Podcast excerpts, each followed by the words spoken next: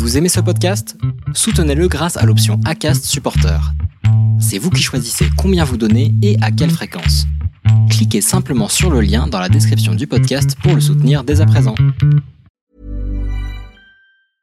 A lot can happen in three years, like a chatbot may be your new best friend. But what won't change? Needing health insurance. United Healthcare Tri Term Medical Plans, underwritten by Golden Rule Insurance Company, offer flexible, budget friendly coverage that lasts nearly three years in some states. Learn more at uh1.com.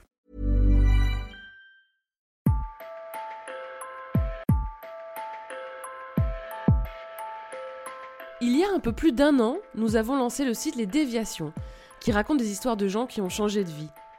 Or, s'il n'y a pas de changement sans rupture, même mineure, il n'y a pas non plus d'histoire sans rupture, puisqu'une bonne histoire, un bon scénario, raconte avant tout la modification d'une situation, une rupture dans la linéarité de nos vies. La rupture, les ruptures, c'est le thème du livre de notre invité du jour. Dans ce nouvel épisode, nous sommes deux à recevoir Claire Marin, professeure de philosophie et auteur de Rupture, au singulier ou au pluriel, un ouvrage paru dans la collection La Relève des éditions de l'Observatoire. Toutes les trois, nous allons discuter du changement de vie, des accidents, des sorties de route, des rébellions qui jalonnent nos quêtes de sens. Nous allons parler de choc, de lignes droites dont on peut dévier, de rupture, celles qui nous permettent enfin de devenir nous-mêmes.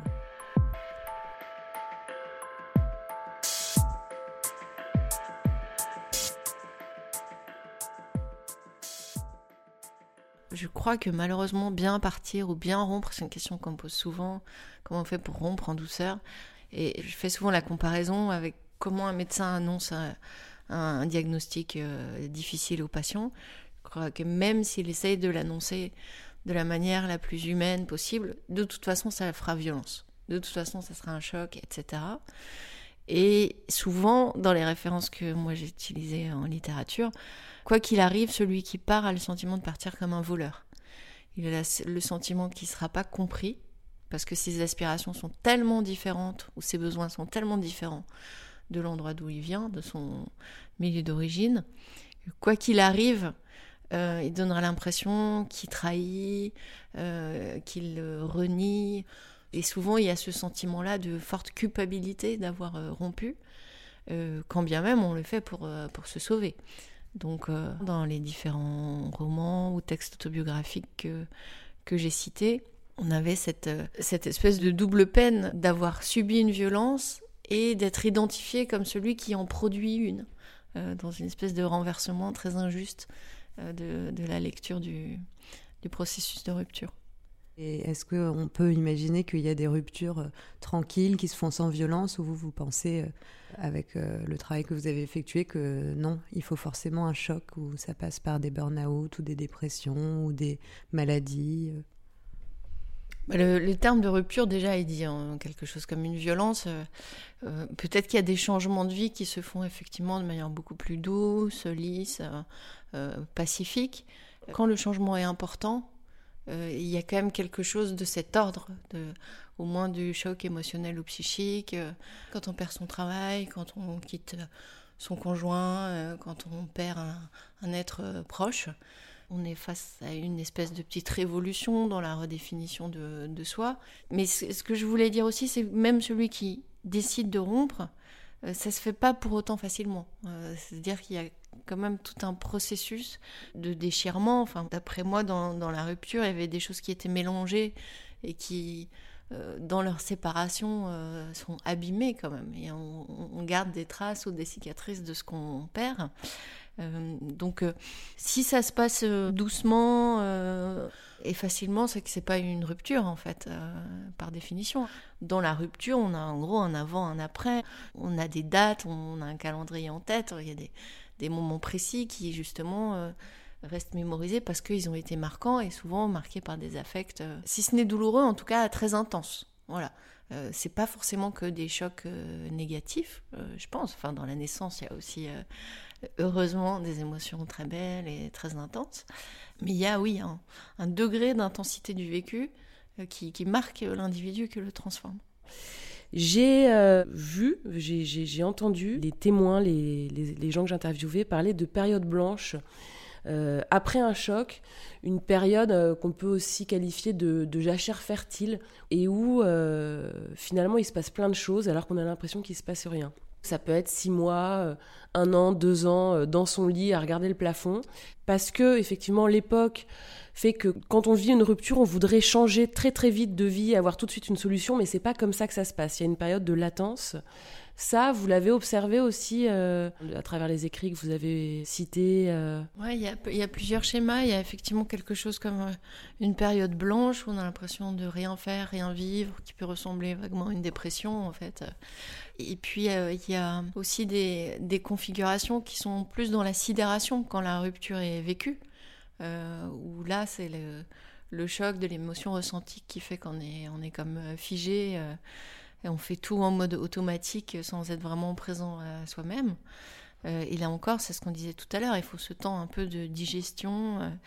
Et puis, euh, j'aime bien votre idée d'une jachère fertile parce que je crois que c'est aussi un peu ça, c'est que dans ce temps-là, on se réapproprie des, possibles ou des capacités qui avaient été voilées ou qui étaient restées silencieuses.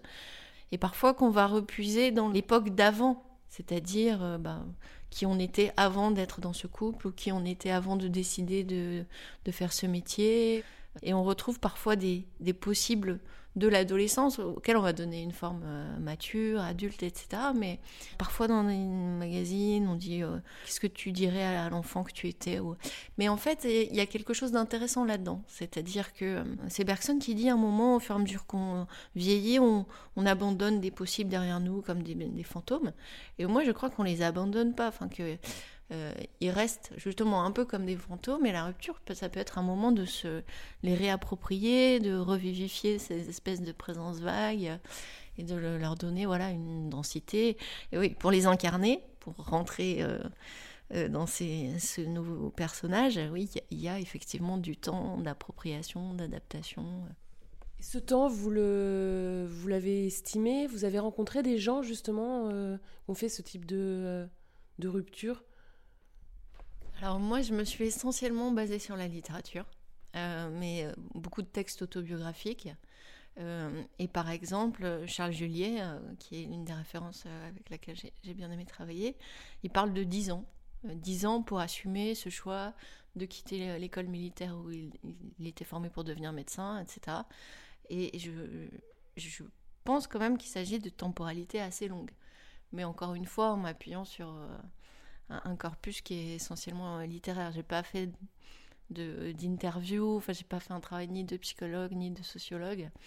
Euh, c'était plutôt des, des parcours autobiographiques que la littérature euh, nous offrait qui m'ont inspiré.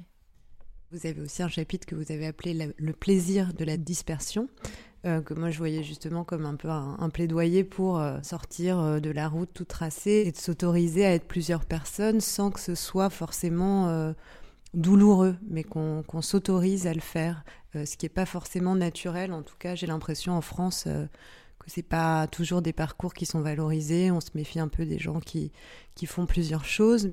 Oui, ce qu'on aime bien, c'est les parcours cohérents, où il y a une, une logique, alors que dans d'autres cultures, on va valoriser la capacité d'un étudiant à partir un an à l'étranger, à multiplier les expériences dans des domaines professionnels très différents. Et euh, si ça a bien été pensé au niveau de la fatigue que ça engendre, c'est Ehrenberg, le sociologue, qui l'a bien dit.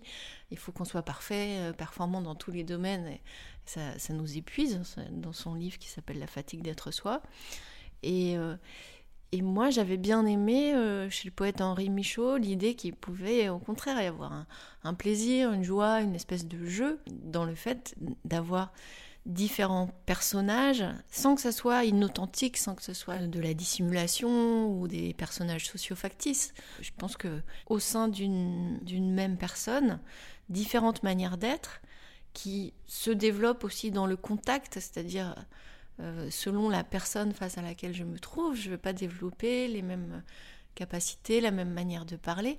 Et c'est ça que je trouve aussi intéressant, de voir ce que l'autre me fait devenir, ce qui ne veut pas dire que à l'intérieur je suis vide ou que je suis toujours dans le caméléon, mais dans les, choses qui me semblaient euh, heureuses dans la rupture, c'est que parfois on est libéré d'un cadre qui nous restreignait et on découvre d'autres manières d'être, on découvre qu'elles sont juxtaposables ou qu'elles peuvent cohabiter. Et qui a un plaisir justement à changer un peu de manière d'être. Et du coup, la dispersion n'a plus ce côté euh, négatif de la personne qui ne sait pas vraiment ce qu'elle veut. On peut vouloir plusieurs choses en même temps sans que ce soit pour autant un mensonge qu'on fait aux uns euh, ou qu'on fait à soi. Euh, ça peut être aussi un plaisir existentiel, si on peut dire, que chacun peut connaître. Vous parlez à un moment de personnes qui quittent une belle carrière pour affirmer quelque chose de plus essentiel. Qu'est-ce que ça dit justement de comment on apprécie la réussite? Est-ce que justement la réussite est plus euh, dans la stabilité, dans la sécurité financière, mais plutôt dans, dans l'accomplissement aussi de oser être vraiment euh, celui qu'on a toujours rêvé d'être?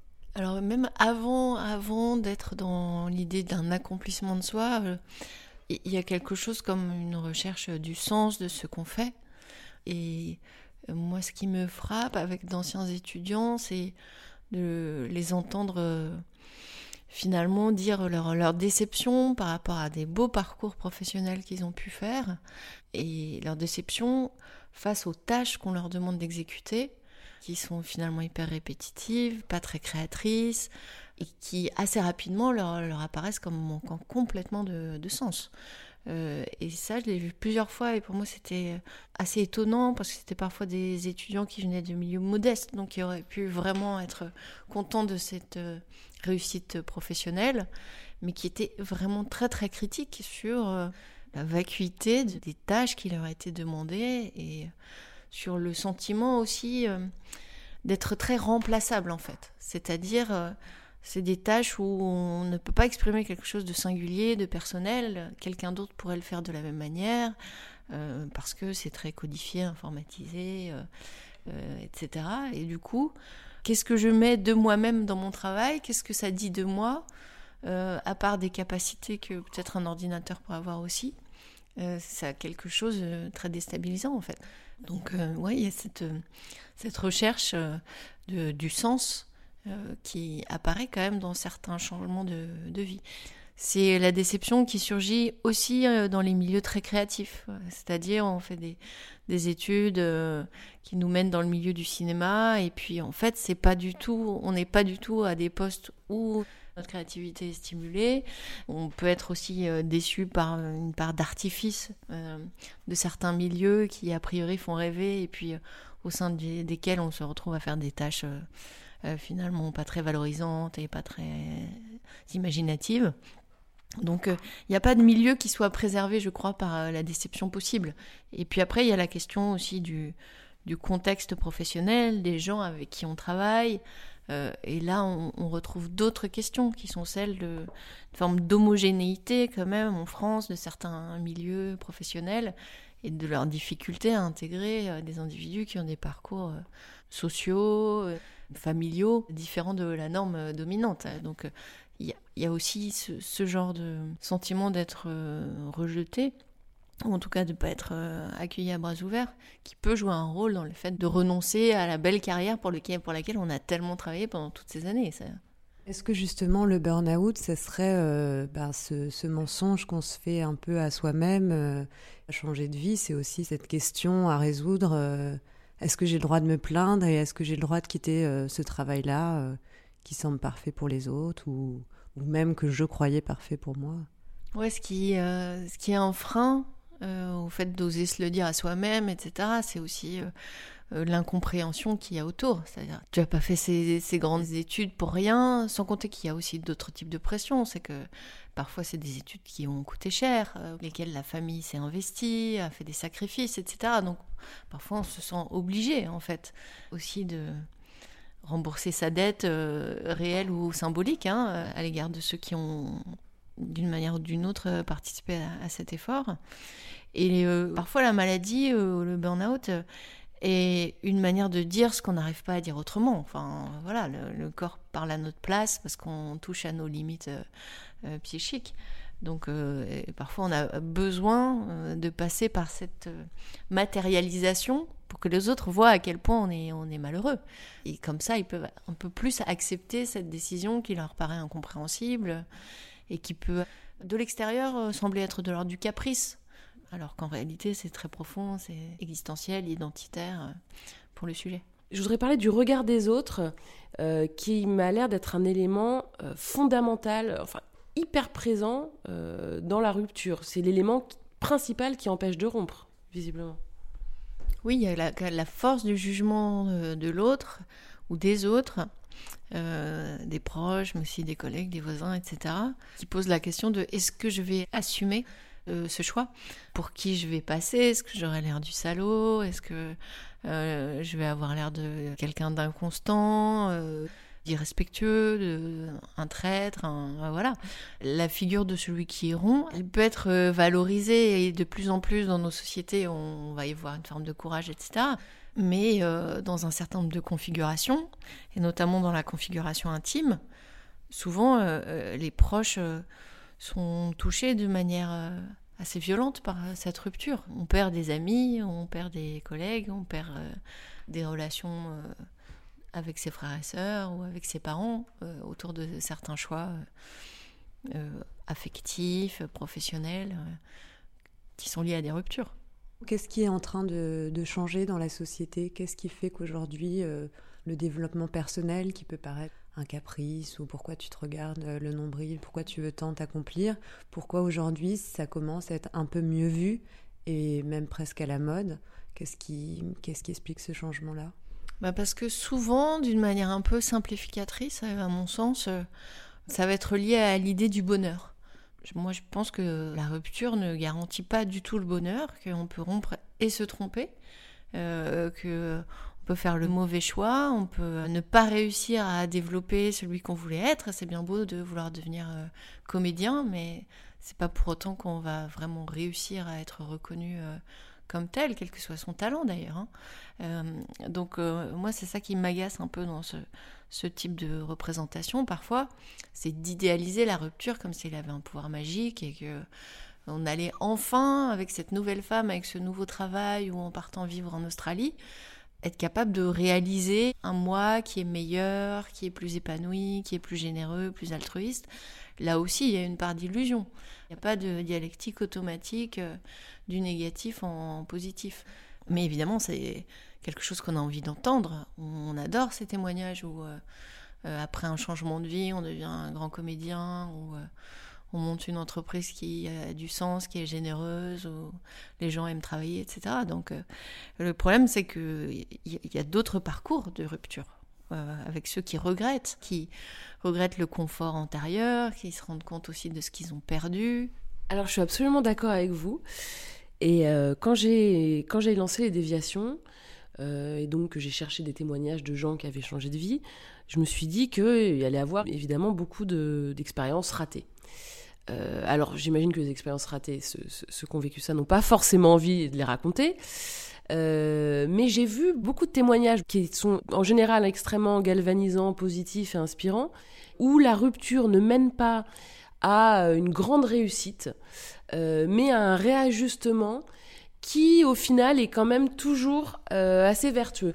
J'ai eu l'impression que le plus important était de se retrouver, de, se donner une impulsion, que, le chemin était presque plus important l'arrivée finalement.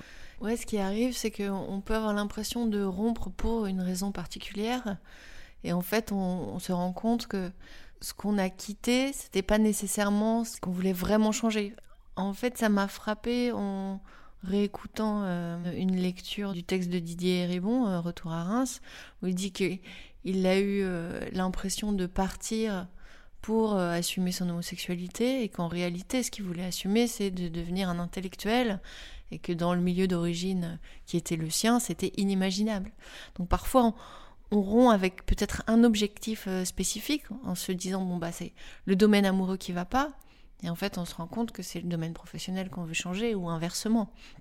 Et on va avoir euh, autour de euh, la figure, je sais pas, d'une nouvelle compagne ou d'un nouvel endroit, un fantasme de changement qui en fait va se réaliser ailleurs. C'est-à-dire, en fait, je vais changer de métier. Euh, donc il y, a, aussi, je crois, des passerelles entre les différents domaines de la vie. Et la rupture peut être nécessaire, mais on peut peut-être dans un premier temps se tromper sur ce avec quoi on a besoin de rompre. Puisqu'on était avec une, euh, une, philosophe, quelle philosophie de vie adopter quand on est dans des, dans des paradoxes? Quel est l'état d'esprit dans lequel on, doit essayer de se mettre pour euh, pas passer à côté de sa vie, être en quête toujours? Moi, je pense qu'il y a euh, une, vertu des rencontres. On parlait tout à l'heure du plaisir de la dispersion. Je crois que ce qui peut être vraiment euh, aidant dans ce genre de situation où on doute, etc., c'est de démultiplier les moments où on sort un peu justement du cadre dans lequel on vit. Donc, euh, de manière assez simple, hein, mais euh, discuter avec des gens qui font des choses euh, parfois très différentes, y compris si leur milieu ou leur manière de vivre ne nous, nous tente pas du tout, ça peut des fois créer un déclic. Enfin, moi, je suis frappée de voir comment certaines phrases qui ont pu être marquantes n'étaient pas des phrases justement qu'on allait tirer d'un livre de philosophie ou d'une grande sagesse orientale, euh, mais euh, qui pouvait être prononcée un peu comme ça au hasard d'une conversation qui a priori n'avait rien à voir avec nous, mais la phrase va résonner. Et peut-être il faut juste cette espèce de disposition d'esprit à entendre des choses ou à saisir des modèles euh, dans des cadres qui sont parfois quotidiens, banals, etc mais qui vont euh, finalement dire quelque chose d'assez profond sur le changement dont on, a besoin. Donc il faut être ouvert en fait. Là encore, euh, à des nouvelles rencontres ou des nouvelles relations, ou des nouvelles musiques ou des nouvelles lectures ou des voilà. Il y a, quelque chose de la nouveauté qu'il faut laisser entrer. Claire Marin, merci beaucoup euh, d'avoir participé à cet épisode des déviations. Merci à vous. Cet entretien était conduit par Laurence Velli et Virginie Dumière et réalisé par Sidney Clazen pour Les Déviations. Les Déviations racontent l'histoire de ceux et celles qui ont changé de vie. Pour ne rien manquer de nos portraits et de nos conversations, rendez-vous sur notre site lesdéviations.fr ou abonnez-vous à notre chaîne YouTube, notre page Facebook ou notre compte Instagram. Les Déviations est un média indépendant. Pour le faire vivre, écrivez-nous, parlez-en autour de vous et dites-nous avec 5 étoiles que vous nous soutenez. À bientôt